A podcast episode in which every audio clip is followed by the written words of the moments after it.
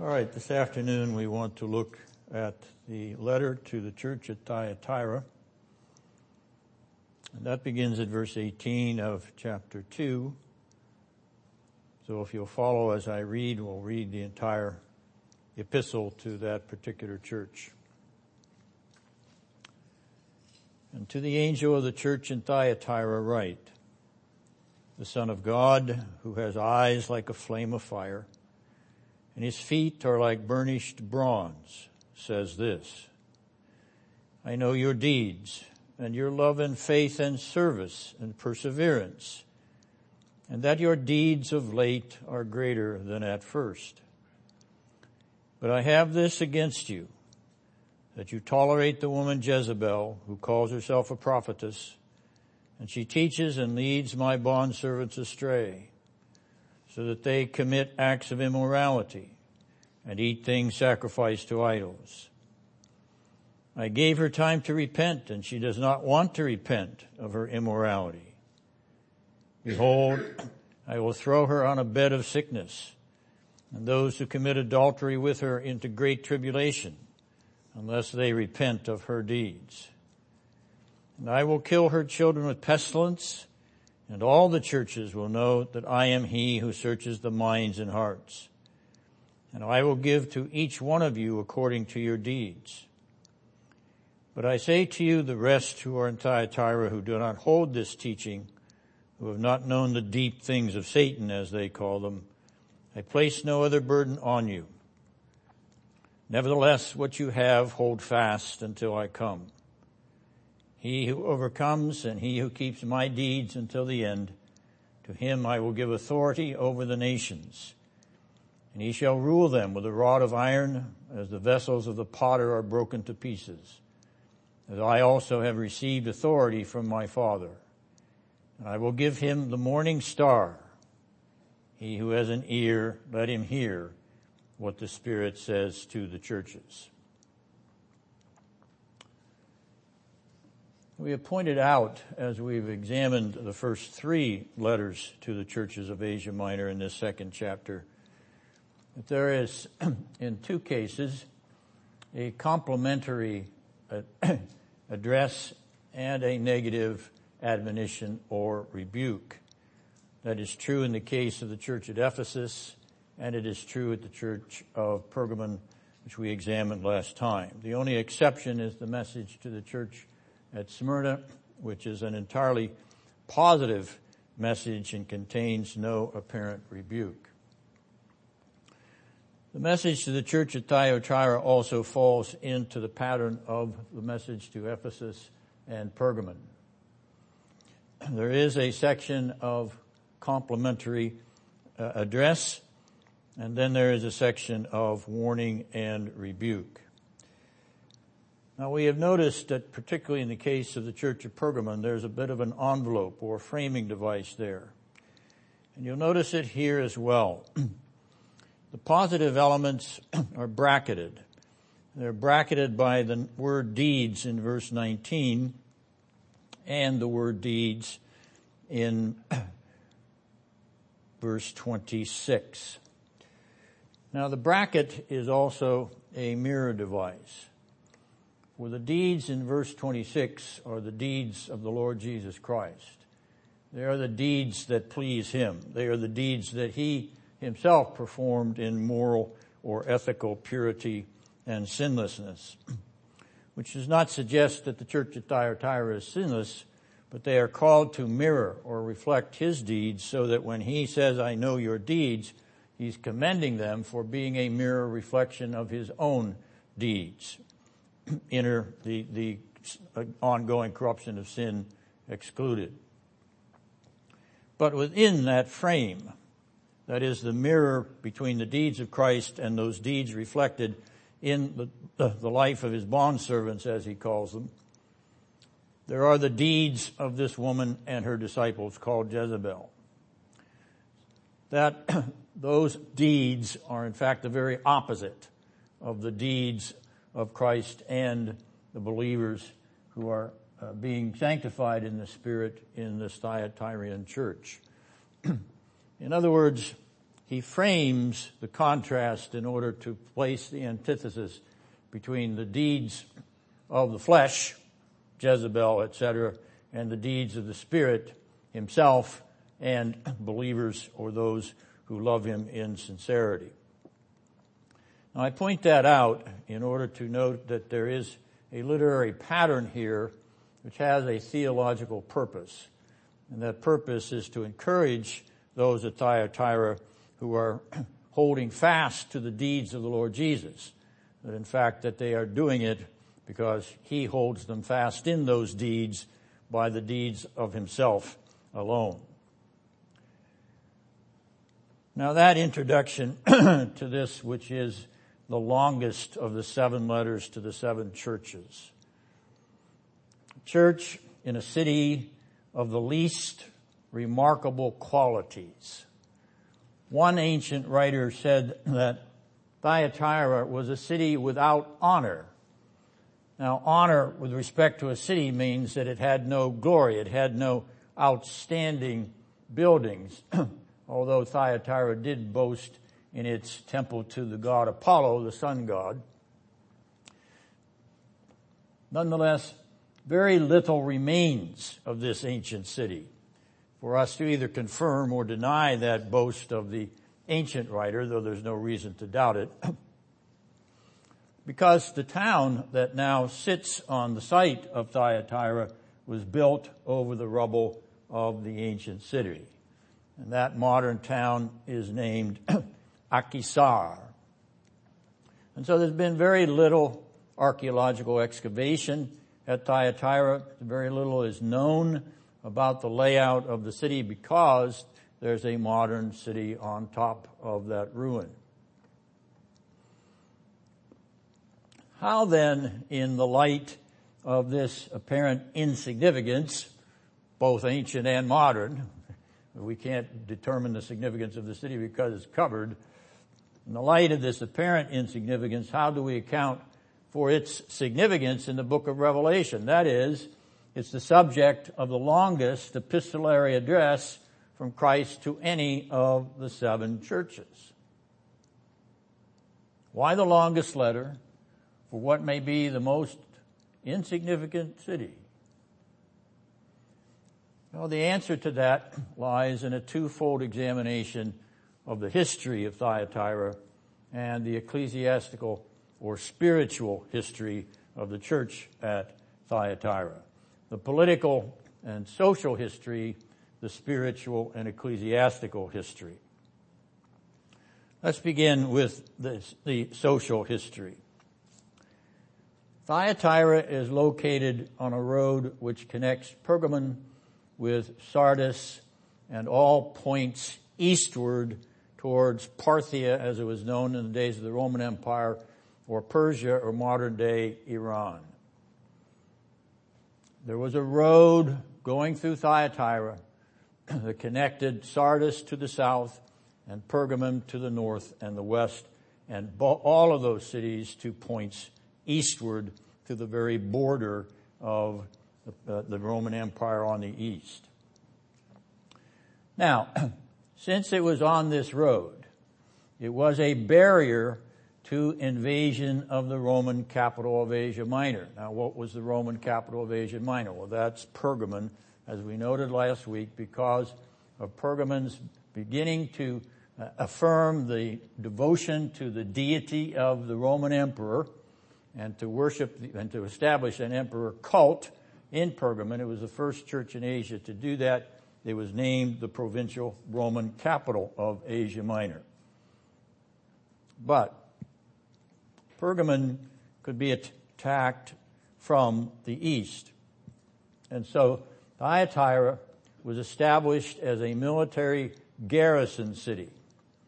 A garrison which in fact had no advantages of other garrison fortresses because Thyatira was on a plain, an open level plain. There were no rocks, no outcrops, no fortress heights to protect the city. The only protection at the city lay in the walls that surrounded it. So, Thyatira, a city on a level plain, in a wide open vale, with no protection itself against invasion, save the soldiers who were manning its ramparts, its walls.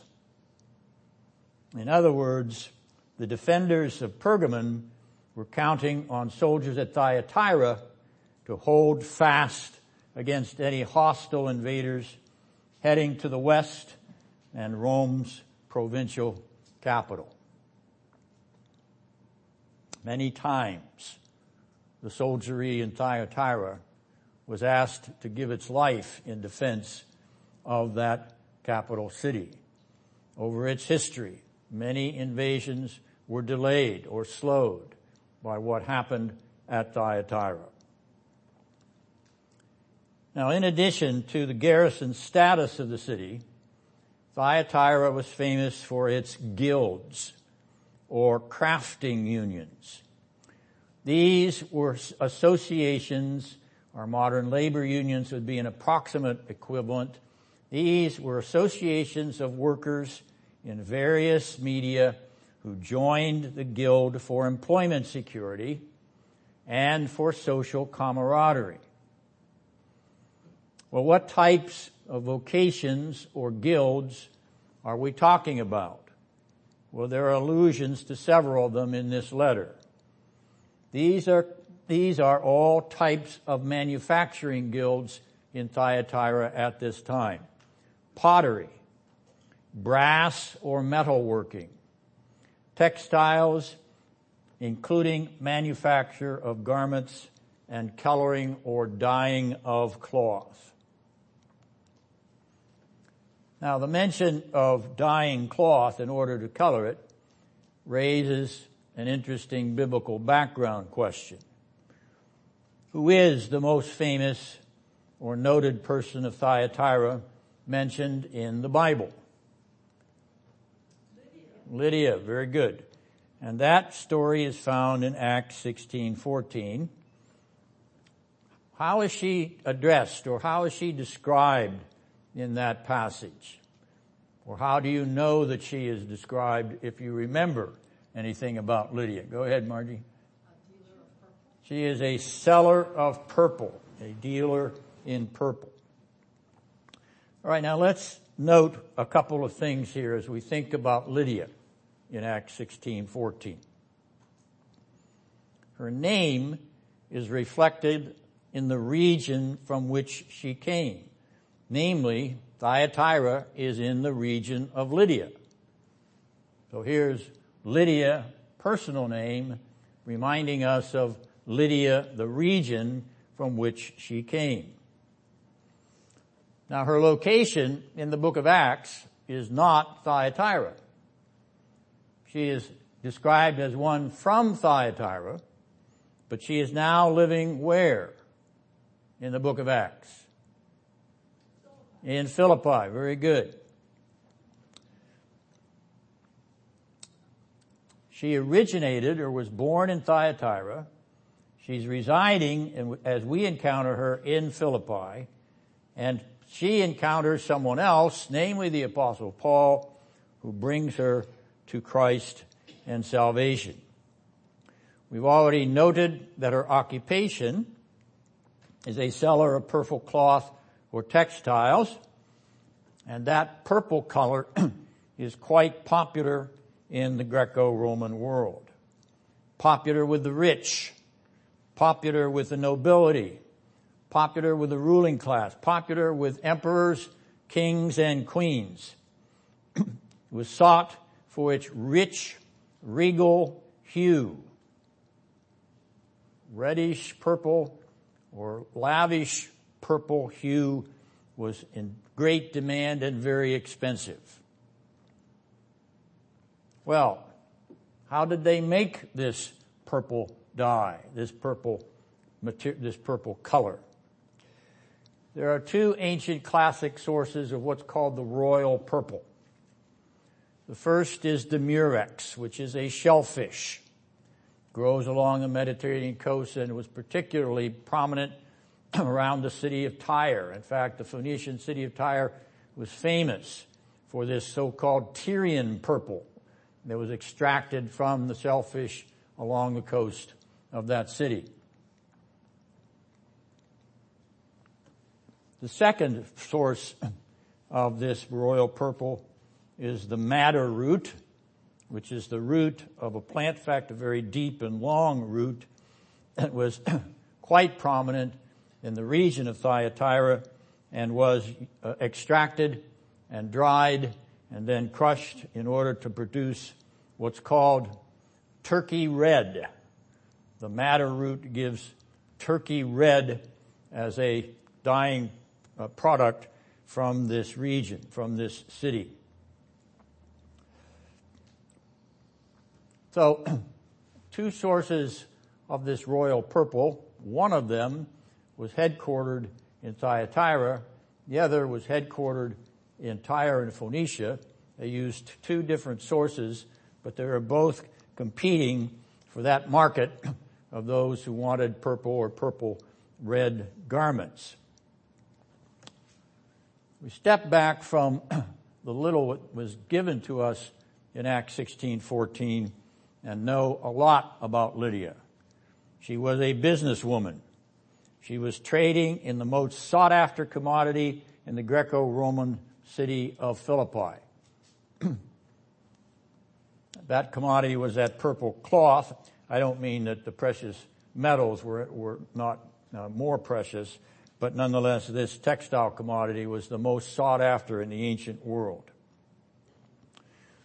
But more wonderful than all this is that she had been converted by the apostle Paul during his second missionary journey to Philippi, a city in which he was imprisoned and a city which he was hosted by Lydia. All right, now let's connect the dots, or let's suggest some connecting of the dots. Is it too much to imagine that Lydia communicated with her friends and family as well as her suppliers and even employees back in Thyatira about her newfound faith and love for the Lord Jesus Christ. And when Paul, at the end of that second missionary journey, she was converted at the beginning of it, particularly in its Greek phase, is it possible that at the end of that second missionary journey, when Paul spent two years in Ephesus, a short distance from Thyatira, as the crow flies at any rate, is it too much to imagine that persons from Thyatira on Lydia's recommendation came down to Ephesus to hear the gospel of salvation and to then return and establish a Christian church which Jesus addresses via this letter. In other words, is the church at Thyatira ultimately due to Lydia's testimony. Thus, we know from this letter, the longest of the seven letters, that the gospel of the Lord Jesus Christ and his saving grace had taken root in Thyatira, perhaps with the encouragement of the Thyatirian Lydia, seller of purple from another kind of root in faraway Philippi and the preaching and teaching of Paul in Ephesus, extending by the word of mouth to this nondescript garrison and guild city on the plains of central western Lydia in Asia. Now you will notice that these are suggestions. There is nothing in the scriptures that prove uh, the dots that I'm connecting. But we must ask ourselves, how do we account for a Christian church which we're reading about in this second chapter of the book of Revelation? How do we account for its existence? How do we account for its origin? And I am suggesting that we account for it in measure, if not in, in the whole, through the testimony of Lydia to the gospel that she received through the apostle Paul, a gospel which was confirmed to the Thyatirians when some of them, perhaps on her recommendation, came to Ephesus during that two-year sojourn of Paul in that city, where we know that other churches were started out of that two-year city particularly Epaphras and his testimony going back to Colossae.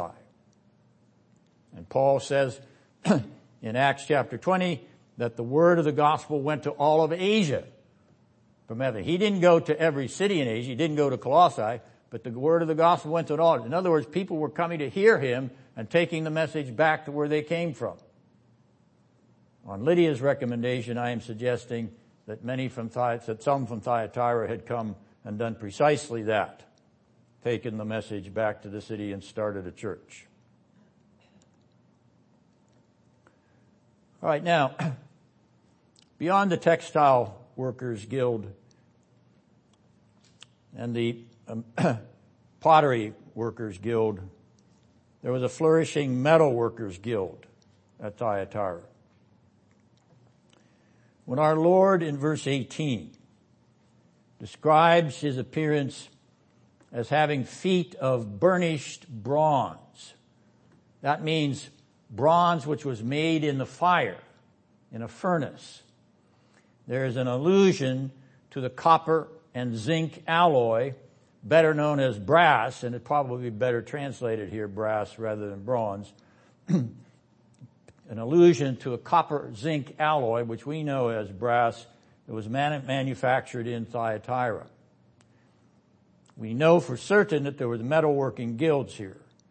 And it's likely that this word that is used is a reference to the brass side of that.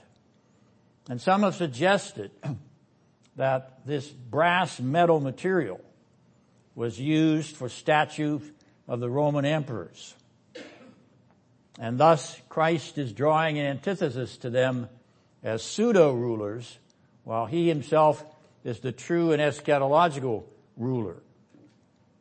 I have feet of burnished brass, which is eternal, and not like the brass that you're making to make, to mold images of the Roman emperors and bow down before them.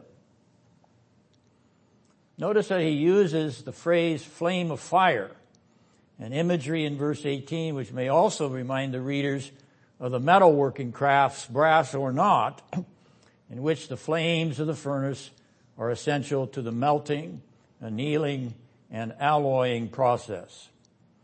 The eyes of Christ burn hotter than the flames of the metalworking furnace. But he is drawing attention to imagery which would resonate with their metalworking guild employees.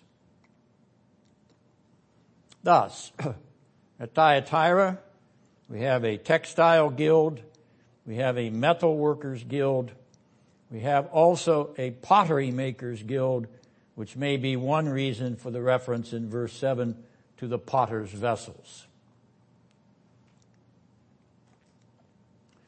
Now, I've already mentioned that these guilds, very similar to modern labor unions, these guilds were associations of like skilled craftsmen and workers.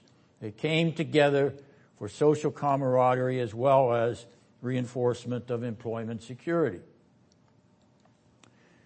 These meetings provided an occasion for solidarity, social, workplace bonding.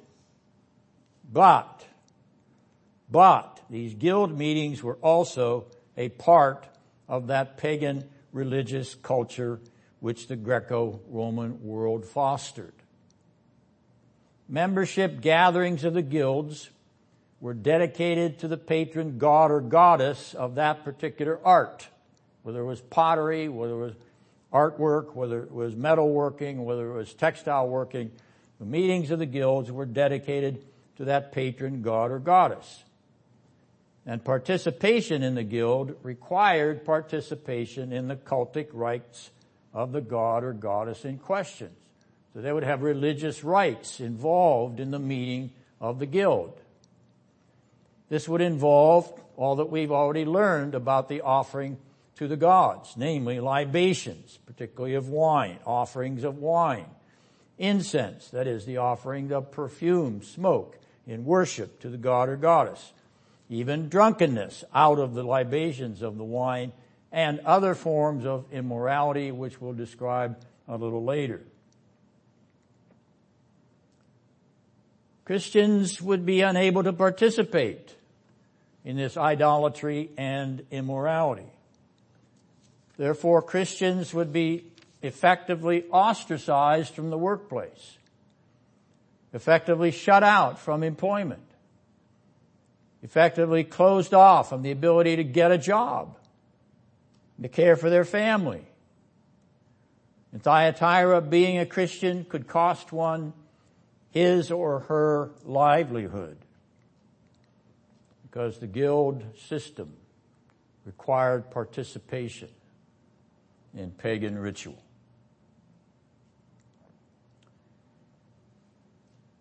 Now, were all of this not pressure enough and trial enough from the secular pagan culture outside the church, the church at Thyatira had significant pressure and trial from inside the congregation. This letter indicates that the culprit is a female prophetess who is named Jezebel. The name reminds the reader of the wife of King Ahab of Israel in the Old Testament. That Old Testament Jezebel who made a career out of attempting to murder the prophet Elijah and successfully engineered the murder of the landowner, the vineyard owner Naboth of Jezreel. She, that is that Old Testament Jezebel, was also a devotee of the Baal cult, of an idol cult. The Baal cult of Tyre, because she was from Tyre. She worshiped the Tyrian Baal. The worship of which we have strong indication to suggest included sacred prostitution. In 2 Kings chapter 9 verse 22, the Old Testament Jezebel is called a source of harlotries, I'm quoting, and witchcraft, I'm quoting. Those terms may parallel the idolatry and immorality of the Jezebel of old, the Jezebel even of new, of the new, this Jezebel of Thyatira. That may be the reason the woman is labeled with that name. It is not her actual personal name, but it is the name that characterizes her religious activity and her sexual immorality.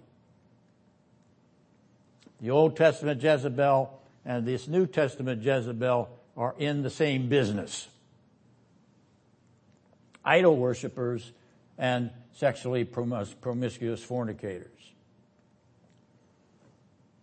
In any event, the church at Thyatira has tolerated this evil female who is deceiving the congregation with idolatry and sexual immorality.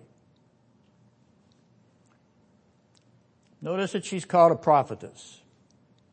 Her prophetic or charismatic message may be a mixture of Christian imagery and doctrine combined with pagan activity and doctrine. How is she seducing this church or portions of this church? How is she getting to them?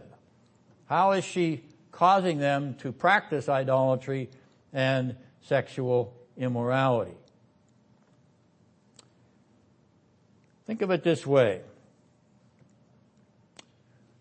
She is a charismatic prophetess who speaks out of that mystical experience that charismatics often claim and suggesting that Christians have nothing to fear from participating in eating meat sacrificed to idols.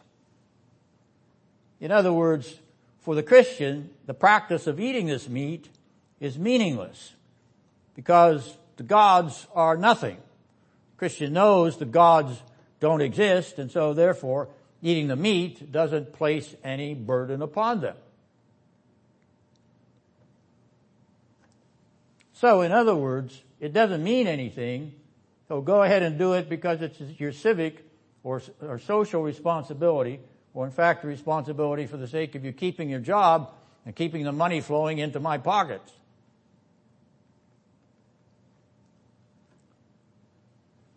Now the same may be true of her encouragement to sexual immorality. Her message may be something like this. The Christian is already saved from sin, So he or she has nothing to fear from indulging the popular sexual sins of Greco-Roman society. This attitude or doctrine is a brash form of antinomianism. Free from sin, O blessed condition, I can sin as I please and still have remission. The gods are nothing. I can patronize them for social and other practical reasons. Sexual purity is nothing because everyone in the pagan society, unchaste or married or not, is not, it does it all, does it. So everybody does it. So there's nothing wrong with it. it. Doesn't harm you because you're already saved from it. So indulge the sexual liberty because you're free in Christ, which is classic antinomian doctrine. Now, this is an attempt to come to grips with how she could have some influence on Christians in that congregation. She could be seducing them with a form of Christian liberty and license, which is very attractive even in this generation. Christian liberty and license, that you're not harmed by the peccadillos or even the immoralities of the world because you've already been saved and forgiven for them. So have at it. Free from sin, O blessed condition, I can sin as I please and still have remission. There are voices within the Christian world even today who are saying that very same thing. Now, I'm not concluding that I have accurately assessed the motivation of her message or the attraction of her message. But whether I have or not, this we know. This woman was responsible for Christians in that church practicing idolatry, worshiping other gods than the one true God.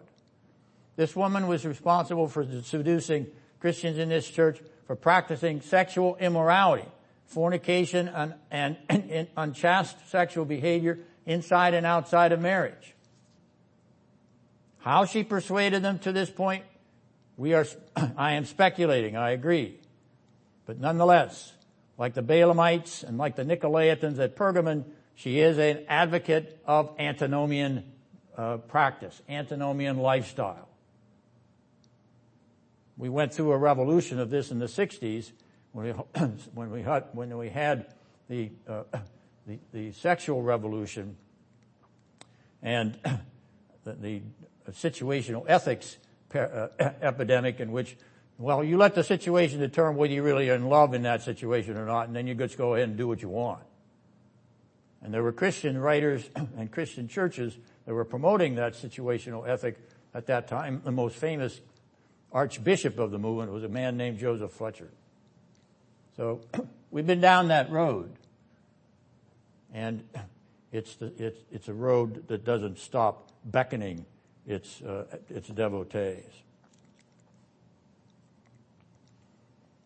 All right, now, Christ Jesus will have none of this justification for sin. Jesus will have none of it. In the strongest terms in this epistle, he demands that Jezebel repent, verse 21. That she turn from idolatry and flagrant immoral sexual activity and that she turn in sole devotion to the one true and triune God and that she turn to sexual chastity and purity in, an, in a penitent about face because the Greek word for repent means to do an about face, to turn, to turn from going that direction to going the opposite direction. The direction of idolatry to the direction of worshiping the triune God alone. The direction of sexual immorality to the direction of sexual purity and chastity. Reba, I think you had your hand up. Yeah, I was just wanting to know what context they're, they're being taught. These are Gentiles. They're not Jews, correct? It, it is likely a more Gentile than Jewish congregation, con- convert congregation. Go ahead. So they're not steeped in the Jew. I, I, I'm not justifying. I'm saying, what scriptures did they have And I, and I, rem- I recall somewhere where, I think it was in Acts, where, where the apostles said, we do not require him to do this except to, except to, to, um, not, no sexual Right, you're referring to the. Council of Jerusalem in Acts 15. Right. Those two things that we're talking about here were set up there. Right, and, but I'm sort of wanting to get a, um, foundation of, did they have the epistles? Um, that it was really clear, don't do this, and I know like in Acts, we told, they sent a letter saying, don't, no sexual immorality and no adultery. Right. So that's very clear, I'm just, The assumption is that as the church was planted, it was planted out of Paul's gospel. In other words, it's come to them out of his work in Ephesus. And what he's doing in Ephesus would be as thorough as anything we know about from his epistles or from his sermons in the book of Acts, including the testimony of the Council of Jerusalem in Acts 15. That was, shall we say, standard operating procedure in, the, in what we accept and what we don't accept with respect to pagan culture and pagan uh, sexual uh, activity. so I sort of liken it to, you know, we have this document, like the Jews, the ten-year-old knew the Old Testament, the fishermen, you know, those people around Jesus, they, even though they were not educated, they, they, they were educated in Jewish, in the, in the Torah and Jewish culture, they had some sort of education, Right. where you got heathens here. Right. This, this is a good question because it focuses upon the oral tradition or the oral communication of the gospel in its initial phase before there was, were written, written epistles. But those written epistles would then reinforce that whenever they came, uh, whenever their copies became available or those that had read them were able to testify to them.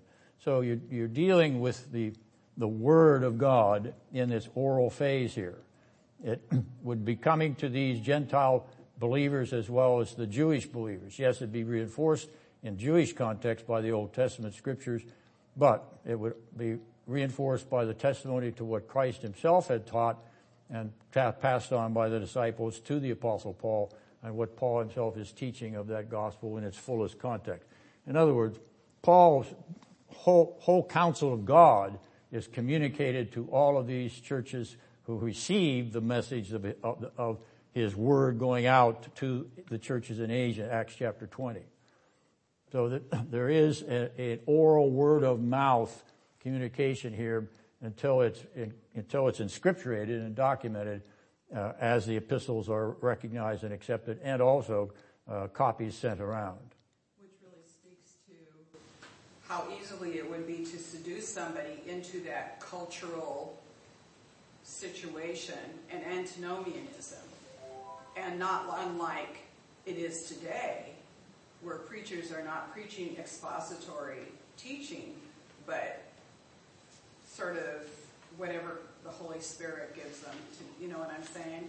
Uh, yes, I, I, you're leaning to the fact that the, having the document is more important than just the oral tradition. And for us to know it also.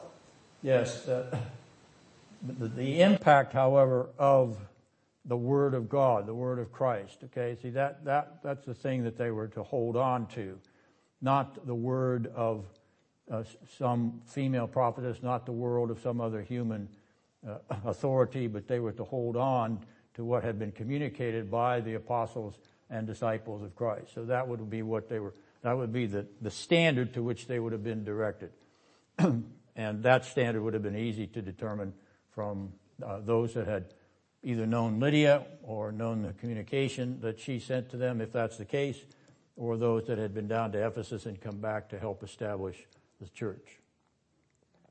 And this is also how many years after Paul? Uh, this is at least thir- this is at least thirty this is at least thirty years after his death, as according to tradition, he dies between sixty four and sixty eight A.D. So we're up to ninety six A.D. here, approximately. Uh, so uh, there, there had been the potential of copies of the Paul's of Paul's epistles and even the Gospels to have reached Thyatira and other places. The possibility. You're welcome. All right. Uh, with that, with those comments, we'll break and we'll come back to continue. Jezebel has been commanded by the Lord Jesus to repent, and if she does not, he will visit her. He will also visit her followers in the church, the fiery judgment of cursing her bed of immorality, cursing that bed with sickness, and casting her at all into fierce tribulation. Even her children, or her disciples as the case may be, will die so that these deep things of Satan may be purged from the church. Notice that Christ exposes not only the sinful deeds or acts, he knows the sinful mind and heart which imagines these sinful deeds and acts.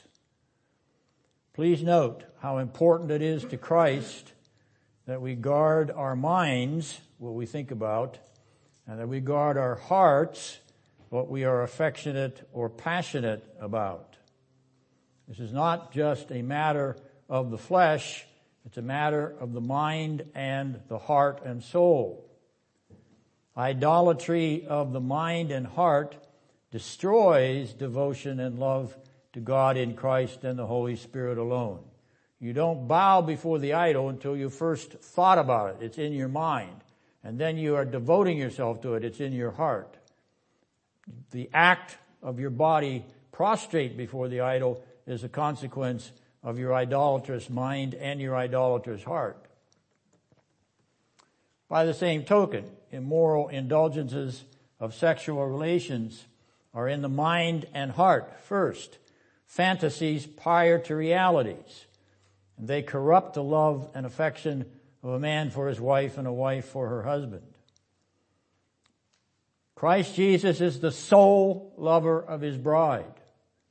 There is no other lover for his bride than Christ Jesus. There is no lover that that bride wants than the bridegroom, Christ himself. She alone is his passion as he alone is her passion. It is a sole mutual relationship. That is the relationship which stands behind sexual purity inside and outside of marriage. It is the relationship of Christ, the bridegroom of the church, to the church, his precious beloved bride. Genuine repentance does bring divine grace in forgiveness of sexual immorality as David of old understood, see Psalm 51. But let us be conscious at all times, especially with respect to sexual purity, Christ searches the heart and mind and knows the acts and deeds which we have considered and which we have committed. Now, the heavenly arena helps here. What could you have on your mind were you standing before the triune Lord God of heaven? Could you have other gods before him on your mind, standing in his presence? No, you see the absurdity of it.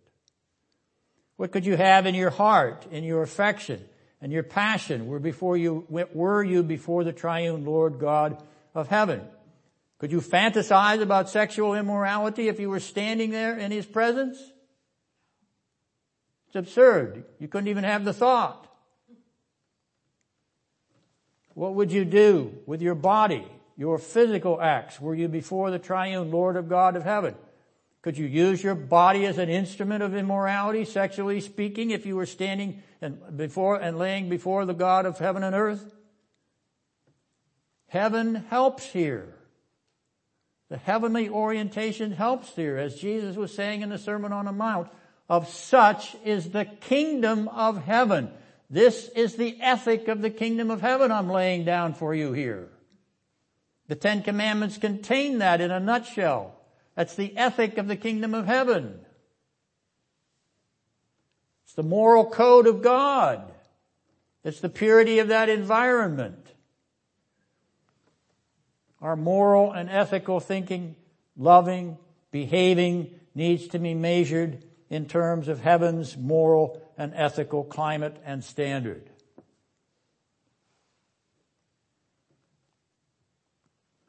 Think of your character in mind and heart and body. Think of your character in terms of the character that you're called to be when you stand before the Lord Jesus Christ in glory.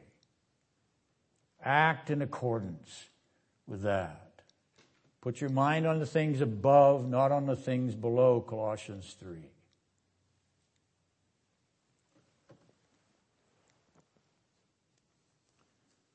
Now we've reached the eschatological promises of this letter. And what we want to notice is that the eschatological assurances which close this letter are those appropriate to a military history. Recall that Thyatira was a garrison outpost on the road to Pergamon and the west. Many times in its history, the town and soldiery had been urged to hold fast against an approaching enemy threat. Verse 25 takes up this past history into the present story of the church. And Jesus says to the church at Thyatira, hold fast. Hold fast against the enemies of Christ. Hold fast against that evil Jezebel and her disciples, the dabblers in the deep things of Satan. Notice the deep things of Satan were being uh, uh drawn, these people were being drawn, and some of these people were being drawn into those things in this church. Being drawn into the deep things of the arch enemy, the devil himself. Bob. I cannot imagine how Jezebel became part of this church. It, it just, it doesn't fit in my head that she would even be there. She wouldn't want to be in the church, would she? Uh, she would want to be if she was trying to subvert it. In other words, if it, if it was a target on her agenda to draw these people into her own arena, the power play on her part. She's a female power broker instead of a male power broker, but nonetheless, that's something that would motivate her. The goddess motif or being close to the goddess motif in the ancient world is very powerful seduction. It's also very powerful uh, employment. So that, that's one possible uh, answer to your question. Or that she herself is seduced. She herself is seduced. Yeah, she, she's seduced. She's seduced by her own agenda. That is true. I mean, it's not necessarily a conscience thing that But that she herself is deceived. Mm, I don't think so. I think this is a very calculated woman, just like the, one of the reasons she's called Jezebel. The Old Testament Jezebel is an extremely const- calculated schemer and perverter and corrupter and murderer. Remember, she laid out Naboth's death in, in step-by-step fashion. So I think the same issue is here in pagan culture, power was money, power was uh, influence. So it's possible that that's how she came to it. I don't know that she came to it uh, from outside the church, if it came to it from being outside the church. In other words, she was turned to it after coming into the church. So she may have been at one time uh, perfectly appropriate, okay, and then turned against it so that's one of the reasons he's asking her to repent, turn away from what you've become. What we once were, now turn back to that. Possibly.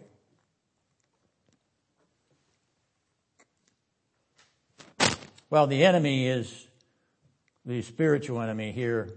The deep things of Satan gives us the clue to that. Hold fast to these by holding fast to Christ because Christ has overcome the enemy at his cross and at the empty tomb.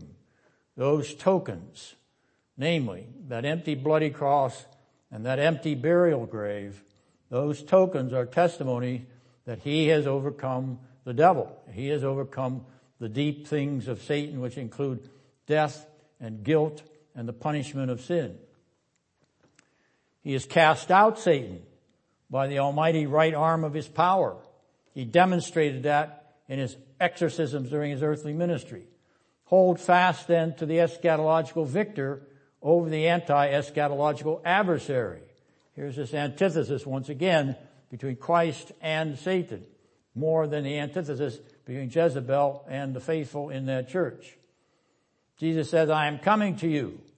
Relief and reinforcement are nigh. Hold fast. Hold fast. The one who holds fast to me now and to the end, the one who loves me now and to the end, the one who has faith in me now and to the end, the one who keeps my deeds now and to the end. Such a one will participate in what I possess now and to the end. I possess all authority in heaven and earth. This I have received from my Father. I, His Son, the Son of God the Father, and this authority which I have received from Him I will share with you. You will be rulers in authority with me over the principalities and the powers and the rulers of the depths of darkness, even as I am. You will be caught up and folded into the messianic kingdom promised to me in Psalm 2, verses 8 and 9, referred to in verse, verses 26 and 27 of this passage. Those are quotations from Psalm 2. That psalm is descriptive of my messianic person. You are my son. Today I have begotten you from Psalm 2. That draws you into the begotten again sons and daughters of the messianic king. Because of my begottenness, you can be begotten again. It is not the same ontological process, but it is a process of grace. And as I have authority to rule over the nations, so you will be granted participation in that rule along with me joint rulers in me together over the Gentile nations. I shall rule them with a rod of iron, an image perhaps precious to the Christians in the ironworker guilds at Thyatira. I will rule with a rod of iron, and you will participate in that iron standard of righteous rule and authority in my messianic kingdom. As a side note, perhaps this reference to the iron standard is a contrast to the iron standard of the staff of the Roman emperor. Perhaps. I shall shatter the defiance and resistance of my enemies like vessels of pottery are shattered to pieces. Their hatred of my person and my righteous kingdom, their warfare against me and my servants and my messianic reign will be broken in pieces, shattered at last. You will participate in that victory as you are redeemed and released from the bondage and captivity of the militant enemies of me and my kingdom. Hold fast. Hold fast. You will be sharers, joint heirs of my royal dignity, as well as sharers and joint heirs of my royal kingdom authority. You will share in my royal dignity. You will be called sons and daughters of God. You will share in my ruling authority. You will be called heirs of the kingdom of heaven. I have overcome the world, battered, bat, that world that is battering me, and even now my scepter extends over an eternal kingdom of love and faith and perseverance and life, life from the dead forever and ever. Hold fast against the enemy. Now, the final eschatological gift in these promises, which conclude all of the epistles, but particularly this one, is in verse, verse 28. The Lord Christ will give his victorious sons and daughters, his messianic begotten again sons and daughters, he will give them a morning star. Now, if you turn ahead to Revelation 22, 16, you will note that Jesus claims this image as a self-designation. I am the bright morning star, he says in that passage, Revelation 22, 16. Notice what's happening here.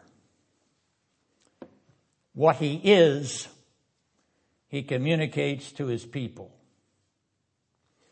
What he is, he has and gifts to his redeemed his justified, his sanctified sons and daughters. What he is and has, he gives to the overcomers. But what exactly is given in this image? I will give you the morning star. Well, the context helps us here. This verse concludes or ends the list of messianic realities in the kingdom of our Lord Jesus from verses 26 on. So the morning star is the concluding connection and image of the messianic person and his messianic authority. Some scholars note that in the Roman Empire from Julius Caesar to the mid second century AD, the morning star or Venus was worshipped as a deity, a goddess. They conclude that Jesus is contrasting himself to the pagan worship of the Roman Imperium. In other words, he is the true morning star because he is the true God of gods and Lord of lords, not Rome or her Venus. Others note the Star of Bethlehem in Matthew 2 2. The Star of Bethlehem regarded as a royal or regnal phenomena by the three magi. These wise men from the east journeyed in search of a new king and a new kingdom following yonder star. And in Numbers 24, 17, the Lord prophesies that a star shall come forth from Jacob and a scepter shall rise from Israel. The star of Jacob is at the same time poetic parallelism, a scepter from Israel. A light of star-like glory and the royal and the rule of a royal scepter. Our risen Lord Jesus, sitting upon his royal throne in the kingdom of heaven, is the starlight of glory who brings the dawn of the morning starlight of his royal kingdom to the minds, hearts, and lives of his loving and believing overcomers. They walk in that light of the dawn of the new kingdom, the messianic kingdom of the messianic king. Hold fast to the kingdom of the triune God and of his Christ. For he, the King and Lord Jesus Christ holds fast to you who love him, hold fast to you who believe in him, holds fast to you who are united to him by grace through faith.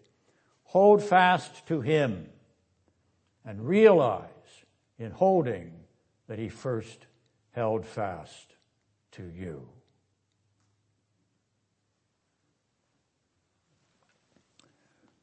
Lord, enable us to hold fast in the perseverance of faith and love and the glorious Son of your own begetting and the one who by the Spirit begets us again as sons and daughters of the living God. In a hostile environment and a world which is increasingly opposed to you and to your Son's kingdom, O Lord, let us rest in peace, that his scepter is over all, and that we have been called out of this kingdom into the kingdom of the world to come, where our citizenship in heaven is inscribed. Bless us with this encouragement and allow us to be overcomers as those who did not venture into the deep things of Satan and Thyatira. And we bless you in Jesus' name. Amen.